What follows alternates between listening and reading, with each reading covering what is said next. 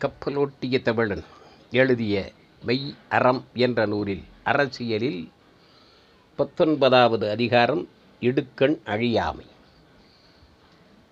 நாலு விலக்கல் எட்டு ஒழித்தல் இவற்றையெல்லாம் செய்து ஆட்சிக்கட்டிலே பதவியிலே பொறுப்பிலே ஒருவன் இருந்தான் என்றால் அச்சம் ஒழித்து செருக்கு ஒழித்து தூங்காமை கல்வி துணிவுடைமை நெடுநீர் மறவி மடிதுயில் நான்கும் கெடு கெடுக்கக்கூடியவற்றை எல்லாம் ஒழித்து இருந்தான் என்றால் மீண்டும் தொடர்கிறானே என்று அவனுக்கு எதிரிகள் சமுதாயம் அச்சம் காட்டும் துன்பம் ஊட்டும். அந்த துன்பத்தைக் கண்டு அழியாமல் இருக்கிறானா என்று சோதனை செய்து பார்க்கும். கலங்காமல் இருக்கிறானா என்று கண்ணுற்று நோக்கும். ஆகவே பொறுப்பில் உள்ளவர்கள் பதவியில் இருப்பவர்கள் வரக்கூடிய துன்பத்தைக் கண்டு கலங்காமல் தெளிவாக இருக்க வேண்டும். அதைத்தான் இடுக்கண் அழியாமை வள்ளுவர் போற்றிய அதே அதிகாரத்தை சொல்லுகிறார். துன்பம் வரும். தொடர்ந்து சாதனைகள் செய்தால் நல்லவனாக இருந்தால் நன்மையே செய்தால் துன்பம் உன்னை தேடி வரும். அதைக் கண்டு கலங்கி விட்டாலோ அல்லது பற்றுள்ளத்தின் காரணமாக மயங்கி விட்டாலோ ஏதோ லாபம் கிடைக்கிறது லஞ்சம் கிடைக்கிறது என்று மயங்கி விட்டாலோ நீ பதவிக்கு பொருத்தமானவன் இல்லை அரசியலுக்கு பொருத்தமானவன் இல்லை என்பதனால் இடுக்கண் அழியாமையையும் பற்றுளம் விடுத்தலையும் அடுத்தடுத்து சொல்லுகிறார். இடுக்கண் துயரினை கொடுக்கும் இடையூறு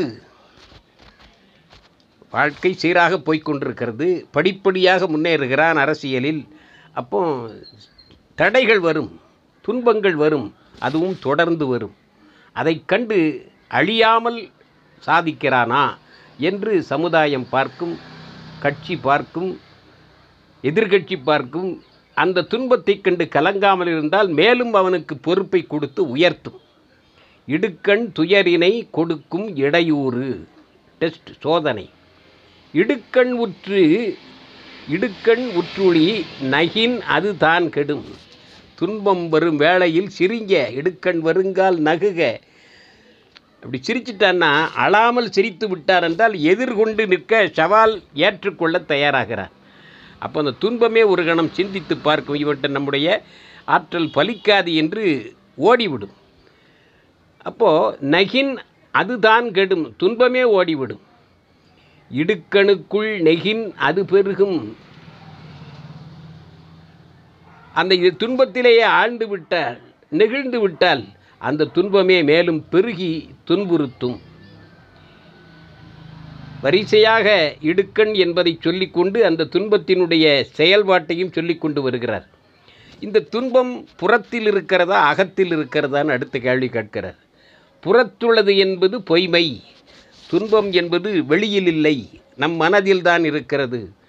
இடுக்கண் அகத்துள்ளது என்பது மெய்மை. நீ அதைக் கண்டு பயப்படுகிறாய் என்றால் அகத்துள்ளது. பயப்படாமல் இருக்கிறாய் என்றால் புறத்துள்ளது. புறத்துள்ளது என்பது பொய். நீ தைரியமாக அதை எதிர்த்து நின்றாய் என்றால் வெற்றி காண முடியும். இடுக்கணது உளத்து என்பது மெய்மை. இடுக்கண் அகத்தது என்று எண்ண அகுது அழியும். உனக்குள்ளேதான் நம்பிக்கை இருக்கிறது. அதை வெற்றி கொள்ளக்கூடிய படை இருக்கிறது என்பதை ஆழமாக சிந்தித்து எண்ணி எதிர்க்க தயாராகிவிட்டால் துன்பம் அடிந்துவிடும் இந்த மூன்று வரிகளிலேயும் பொய்மை மெய்மை அழிக்கக்கூடிய ஆற்றலை சொல்லுகிறார். புறத்திலே இல்லை துன்பம் அகத்திலே இருக்கிறது. ஒருவன் ஒரு பொருளை வாங்கி சொல்லுகிறான் விலை என்ன? என்று பக்கத்திலே உள்ளவன் கேட்கிறான் பத்து ரூபாய் கொடுத்து ஒரு கிலோ வாங்கி செல்லுகிறேன்னா?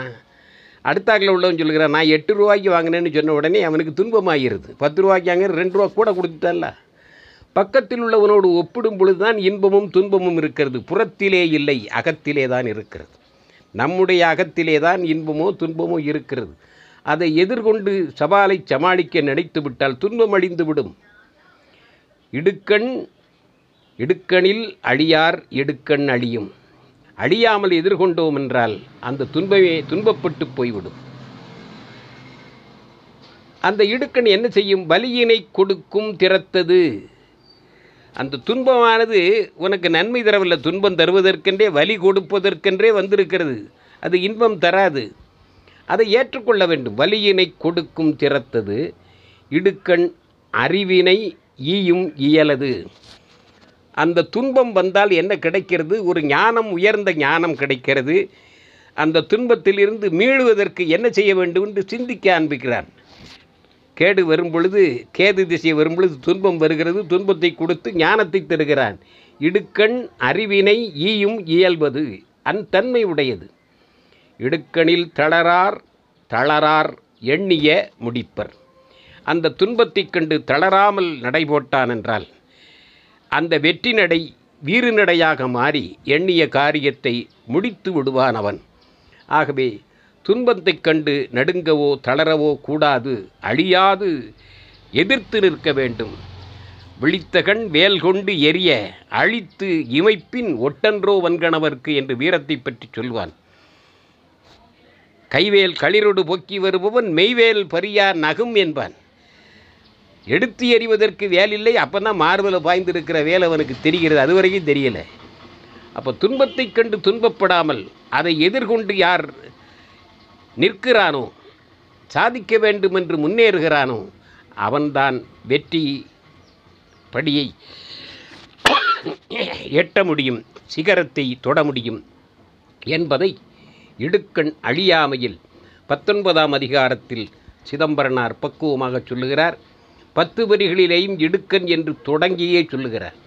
கடைசி மூன்று வரிகளில் எண்ணியதை முடிப்பார்கள் இடுக்கண்ணை கண்டு சந்திப்பவர்கள் சிந்திப்பவர்கள் வெற்றி பெறுவார்கள் என்று முடிக்கிறார்.